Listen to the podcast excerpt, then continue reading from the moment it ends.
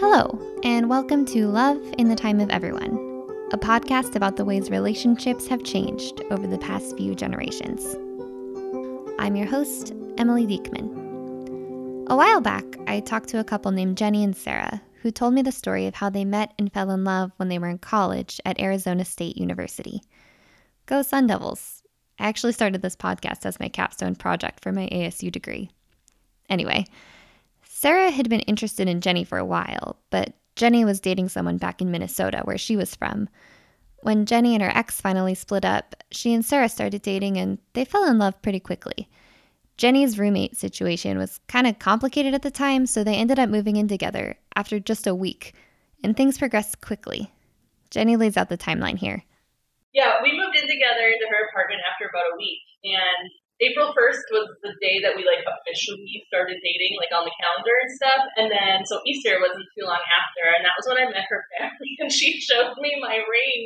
I had my grandmother's ring, and so I, I showed it to her, you know, like, hey, do you like this? You know? So, three weeks. We were dating for three weeks, and she showed me my ring the day I met her parents, who I love. And then by June, the June 24th or so is when she proposed. So we were engaged after about two months.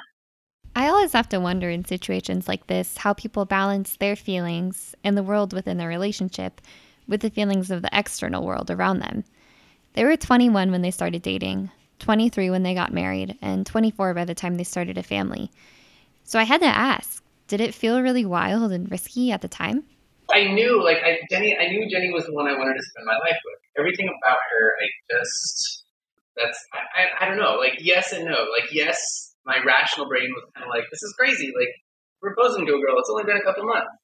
But at the same time i knew it felt right. And i was i had just come out of about a four year relationship about two months before we started dating. So i really had no idea what i was doing because i had been dating someone since my junior year of high school. But long distance but too. long distance yeah, back Minnesota. So, you know, I had no idea what was supposed to happen in a, you know, quote unquote adult college relationship because I had still been in my high school one.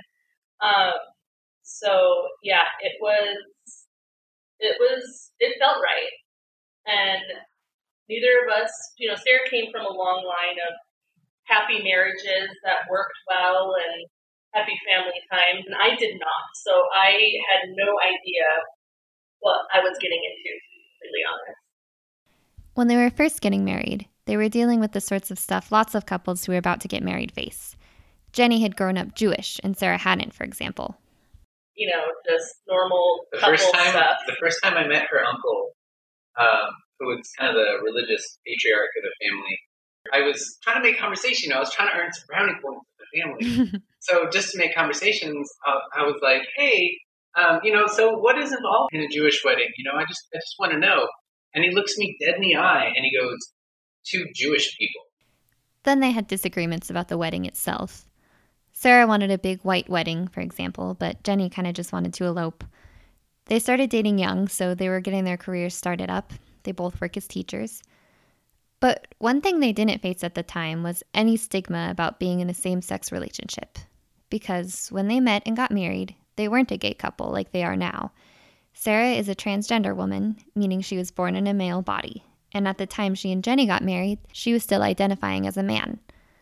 We're not going to use the name Sarah used before, what she calls her dead name here. And Jenny, for her part, had always considered herself straight. But when they look back on it, well, Here's Jenny. She had a very feminine air about her. I thought I was hiding it so she, well. She did. Poor thing. She thought she was really doing a good job of hiding it. But um, I just there was a, it was a different interaction. It was a different experience. I mean, I always kind of dated these super like bro guys, and she wasn't a bro guy, so it was a different vibe coming off of her. You know, like right away we knew we wanted the same thing. That was like our first date was what do we want? Where is this going? We're both graduating college. What what are we doing? And we both have very similar ideas and views and desires and I think that was different for me right off the bat because of the people I dated in the past were very differently mindseted than me. So that was definitely something that drew me to her. And I think in some weird way, there you know there was that air. There was just like my my my soul just knew. You know, there's really no way to. it's something neither of us believed in before, and I'm sure we'll get to that later. But apparently, our soul just knew. Meanwhile, Sarah had always felt kind of different, but wasn't sure exactly what that meant. So, as I was growing up, I definitely knew there was something different about me, but I wouldn't say I was questioning anything because, like Jenny said, you just did what was expected right? Like, you graduate high school, you go to college, you get married, you have kids. You know, it's like you never stop to question that when you're younger. It's just you do what you're kind of expected to do. That was that was the path you were on. So, you know, ever since I hit puberty, I was doing weird things like sneaking in my sister's closet trying on her clothes. But I chalked that up to just some weird part of me that I would never let anybody else know about. But anyway, back to the beginning. It was 2004 when they got engaged. Everything's going well, they're starting their careers. But Sarah still has this part to herself that just feels different. And she's trying to figure out the best way to explore it. Um, I, I kind of call it the, the pink satin tank top chapter of our life. She bought me this pink, this pink satin tank top that there, uh, my body wouldn't even fit in. Like it just, it was just not anything made for anyone with any sort of a figure, which I very much had. And um, Sarah decided to dress up for Halloween that year, and this is before before we were married, like coming up on our wedding, um, as the bearded lady. And it's just funny now in retrospect, all the all the little little things that were happening that I just never put together. But um, she decided to dress up as the bearded lady, and surprise, surprise, guess what she wore? The pink satin tank top. So, oh, can um, I borrow this? Like, yeah, that's literally what it was like. And yeah. I was like, yeah, I mean, I'm clearly not wearing it. I can fit like one arm in. Um, and so she wore that, and it was just, okay, you're a bearded lady, no big deal. It's Halloween. That's what you do on Halloween. When they got married in 2005, and when they started a family, two boys, Morgan and Toby, this continued. So I started doing things like, like I would try to get Jenny to buy these like feminine lingerie pieces that were never anything I would even like. But it was look at. like I was struggling with the duality of like I liked it, I wanted to wear it, but that was still a secret. So maybe I could get Jenny to wear it, and and so I was kind of quietly in the background, like struggling with that stuff. But so I'd be like, "Oh, hey, hon, like, why don't you buy this? It's really cute." And she'd be kind of kind of like, "Uh, yeah, have you met me? Sure, whatever." So she would kind of buy it to make me happy, and then it would go in the closet, and she'd never wear it. So, but it would move. So yeah, Sarah's sneaking into the closet to try on all this cute lingerie, and it's not like Jenny isn't noticing it, but neither of them are sure what to do. Because Sarah's struggling and struggling with this. Like, she just didn't understand why she felt this way. I, I didn't know what I was, and I was still discovering it. But there was a lot of shame there too. Like every time I did something like sneak into the closet and try on a, from one of the pink satin things I would buy for Jenny, like immediately afterward I would take it off and just feel like horrible shame and vow to never do it again. But then I would end up doing it again. And so it was this There's this very quiet morph over time when I think she real she because there were a few times Sarah asked me like, "Hey, do you mind it?" And I'm like, "I don't care." It was a it was a slow like pushing of the envelope. Like you know, it started with like silk pajama pants, you know, from the women's that know, were like navy blue, you know, like as as masculine as you could find that fell under the like women's category just so it you know like yeah they there. could they could pass and so you know it was it was stuff like that where it was a slow really slow pushing of the envelope you know and then like a couple years later you know it'd be like oh can i wear the matching tank top that came with it. Then it, you know, kind of went into, hey, can I wear these women's briefs? You know, quote unquote. And and so it was this over. It was over like ten years, and it was slow, you know, pushing of the boundaries. And it was only with Jenny. Like you know, nobody else knew. The kids didn't know. It was a long period of figuring myself out. Of course, there's no one universal way that transgender folks, or any LGBTQ plus folks for that matter, come to terms with their identities. For Sarah, one reason that she took so many years to come to terms with it was the way she grew up. I, I grew up in a rural area of Arizona, like rural, like predominantly white, like very conservative. And so words like trans, I mean, A, they were still being invented at that time. And B, they were not part of my world at all. Like I, I knew what the word gay meant, but it was used as a slur in my high school. It wasn't like defined. I didn't have any friends or family that were out to me anyway. Um, it's kind of funny because all of my close friends from high school basically have come out at this point. So somehow we all found each other. But things kept escalating. Sarah gets a job teaching online, so she spends all day at home while Jenny is at work and their two sons are in school. She'd go get dressed as soon as they left the house and spend all day feeling like like herself, you know? She had several sets of clothing by then, and Jenny knew about it. She was fine with it. But since they weren't sure what was going on still, they agreed Sarah wouldn't wear women's clothing in front of the kids. So by the time everyone got back in the afternoon, Sarah was back in men's clothing. This went on for a long time. That was that went on for years. Four years. Four years. And it was about like 2015 or so when I finally looked at her and I was like, You are depressed. Like, I don't know if it's the working online. I don't know what's going on with you, but you are depressed. And you need to figure out what's going on. And we need to figure out what's going on because something is happening. And it was um, not long after. It took me about a year to catch up. Like, because at first when she told me that, I was like, No, no, it's fine, it's fine. But I, I was, I was, I was dressing like a woman, like at home, and I was happy and free and enjoying my time. And then the time to get dressed back into, you know, guy mode would come around when Jenny and the boys would get home. And I started getting depressed every time. And, you know, so it kind of went on and it got worse and worse. It really had to hit me in the mm-hmm. face before I was like, oh, Jenny was right. So it took me about a year to realize, you know, Jenny was right the whole time. So Jenny and Sarah both started doing what I think a lot of us would do in this situation where we didn't know what to do. They started Googling. So, like, I started Googling things and just like, is my wife transgender? Or like, am I, is my, well, that's my, is my husband transgender? Or, you know, what, what, just, I don't even remember what exactly I was Googling. Just trying to find some answer to what could be going on with why she was dressing the way it was, what it means she had started Googling herself as well, you know, different things, trying to figure herself out too. They both agree it was Jenny who kind of put everything together first, before Sarah was really ready to accept the truth about who she was. It was difficult for both of them to face at first. This counselor and therapist named Tina Clark, formerly Tina Livingstone, who has worked with gender diverse clients and their families for 20 years now, wrote about this in a 2015 study in the Healthcare Counseling and Psychotherapy Journal. When the way you picture your future with someone shifts so drastically and profoundly, it's actually pretty common to go through the whole five stages of grief denial, anger, bargaining, depression, and acceptance. Um, after going through a bit of a mourning period of, can I go through this and can I stick with? Well, I think it was more the mourning of losing our normals. yeah. Know?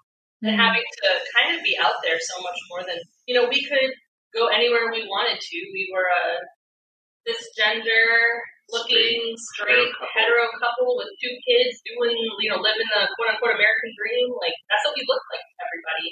And go and you know in our you know we're teaching. We're about ten years into teaching at this point, so we're like, can we? My whole brain was going, can I? Am I strong enough to uproot everything everything, change, change our entire life, shake everything up, and still survive it to make it work.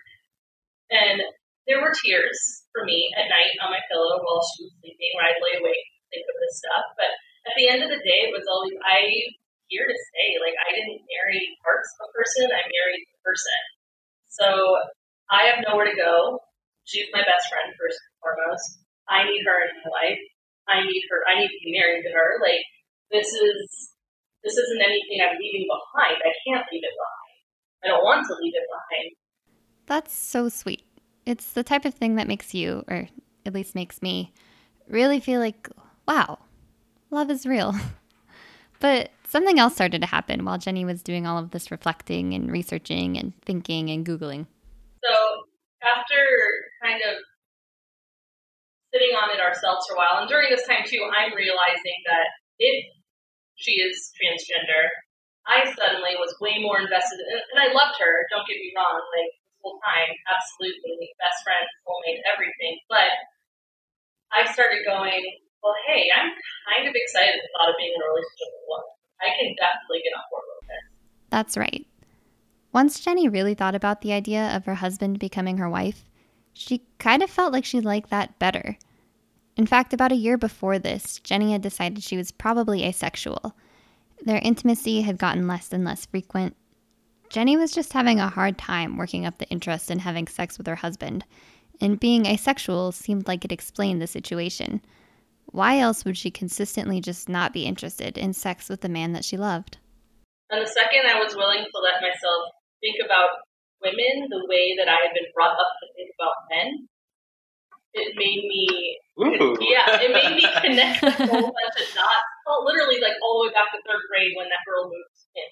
You know, or like that's why my room was covered in Spice Girls and not Backstreet Boys and NSYNC, and that's why I was always, you know, like a different Spice Girl for Halloween or Britney Spears. You know what I mean? Like it was always there were so many, there were so many dots that got connected. So they're both doing a lot of soul searching. They sort of discussed it with each other, like, mostly they'd sit on opposite sides of the couch, quietly Googling. But even though they both had a pretty good idea of what was going on by this point, they hadn't actually come out with it yet.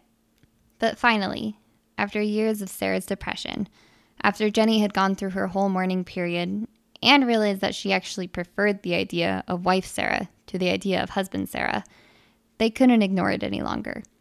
There was one other factor that made things kind of come to a head. They'd suspected for a long time that their son Morgan, who was nine at the time, might identify as a member of the LGBTQ plus community. And they were totally supportive of that whenever he was ready to come out.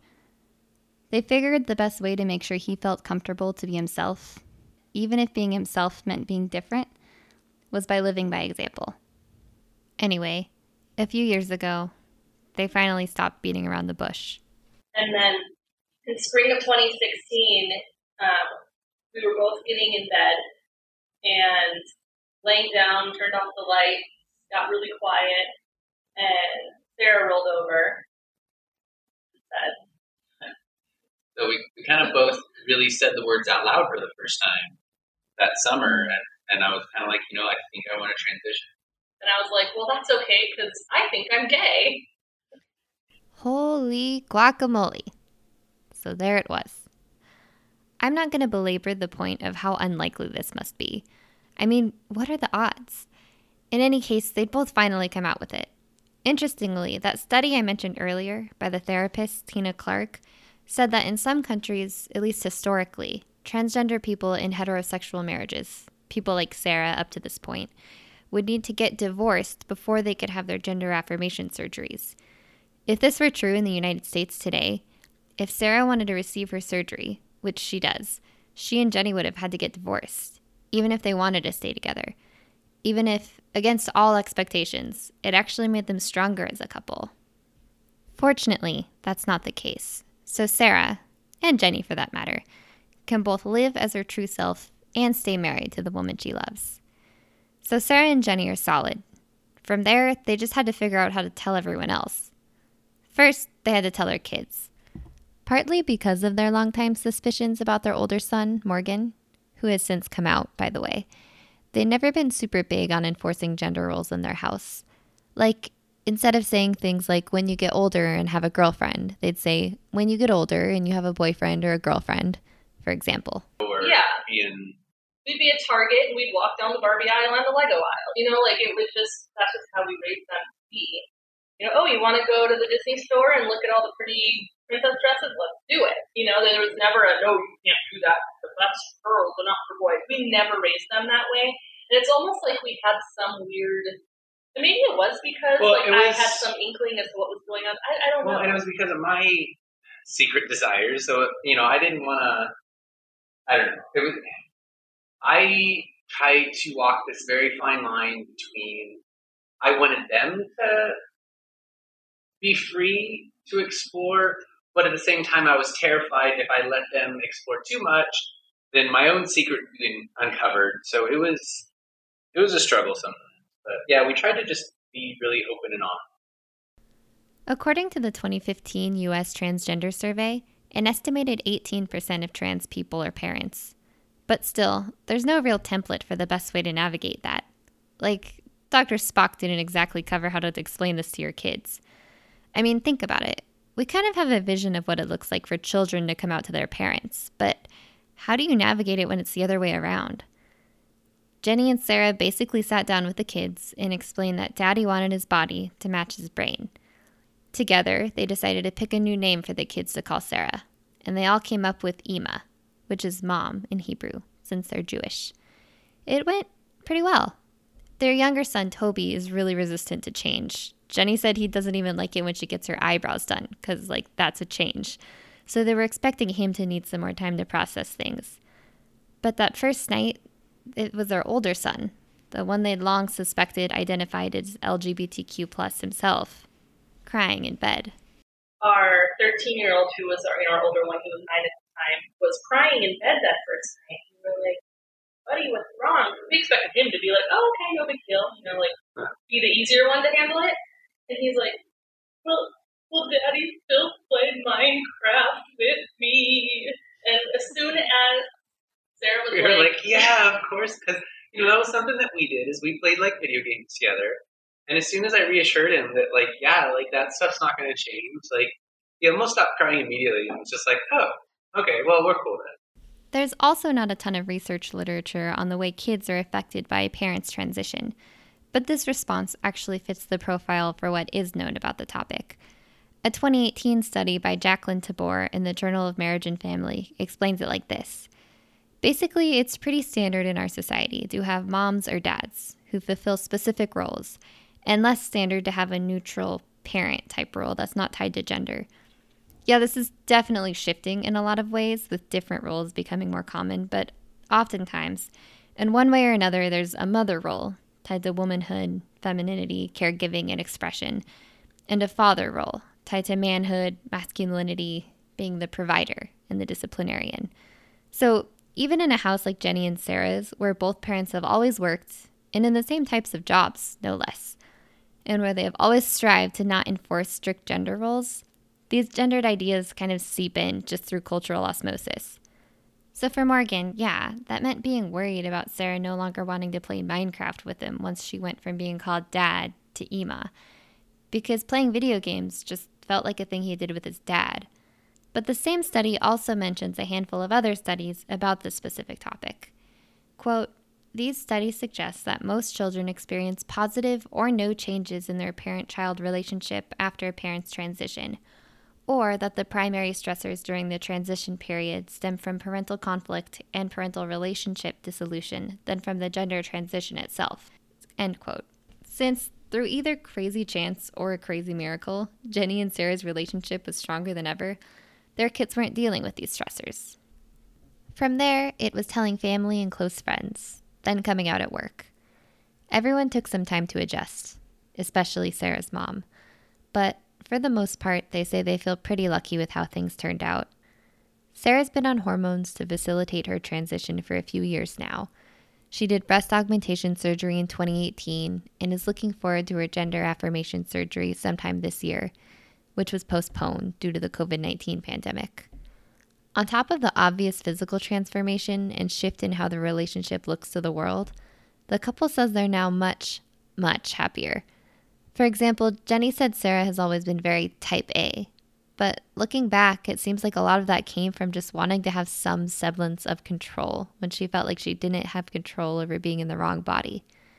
After she came out, she was almost immediately much happier and more relaxed in a way that pretty much everyone noticed. Like you don't you don't realize. I mean, it's it's keeping a secret, and I was keeping a very big secret um, from everybody. You know, also from myself too. There was a lot of like not admitting to myself like who I really was. So you don't realize when you have to keep a secret like that, like how much it starts to weigh on you, like year after year after year. So finally like being myself and being honest with myself, like 100% honest with myself, was very freeing for, for both of us, I think, because not only were we honest with each other, but we were honest with ourselves. And so it just, it takes so much stress away. Like you're not worried about, like you're still worried about everyday stuff, but you're not, you're not carrying this secret, this weight, this burden anymore. And so, you know, we still had a lot of challenges we had to face with transitioning and how are you know are we going to face discrimination and, and that kind of stuff but those added challenges didn't even come close to comparing to the stress of carrying that burden. I think for me too i mean i was no longer keeping this big secret either. That you didn't even know you that i didn't even know i was keeping but i was. Well and even the secret about you you oh, know yeah. like your secret. I was keeping that too. So i think as soon as that was all out in the open people noticed that both of us were a lot happier, and we were happy in our marriage before. Mean, that's obviously why we stuck together. But just the overall aura of both of us, I think, changed. Lastly, of course, this experience totally changed the way they think about love.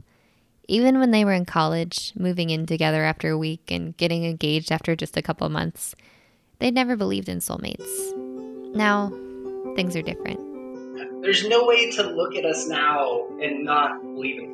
Like I, I, I don't have all the answers by any means, but there's I, I, don't know if we did something good in the past life, or I don't know if we were just destined to be together, or I don't know if our energies just found each other. Like I don't know what it is, but I have to acknowledge that there's some greater force that kind of helped us along. Well, I'm a total cynic, and I have to agree for our marriage to come out so much stronger, our parenting, and finding each other in the first place. Like, right. That's the, the odds. One. The odds of us finding each other in the first place, you know, like, are astronomical.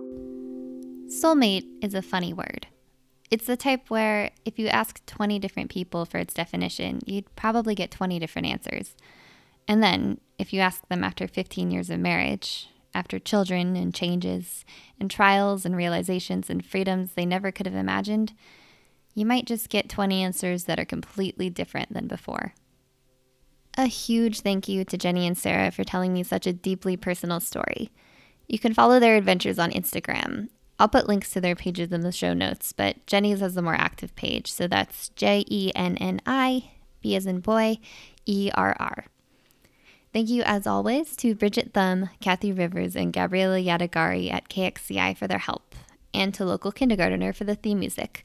A link to the fantastic Local Kindergartner EP is also available in the show notes. You can follow this podcast on Facebook and Instagram at Love in the Time of Everyone. And please like, subscribe, and review if you like the show. Or those are also good places to leave feedback if you don't like the show. We'll close today with a few words from Richard Bach. A soulmate is someone who has locks that fit our keys and keys to fit our locks. When we feel safe enough to open the locks, our truest selves step out and we can be completely and honestly who we are. We can be loved for who we are and not for who we're pretending to be. Each unveils the best part of the other.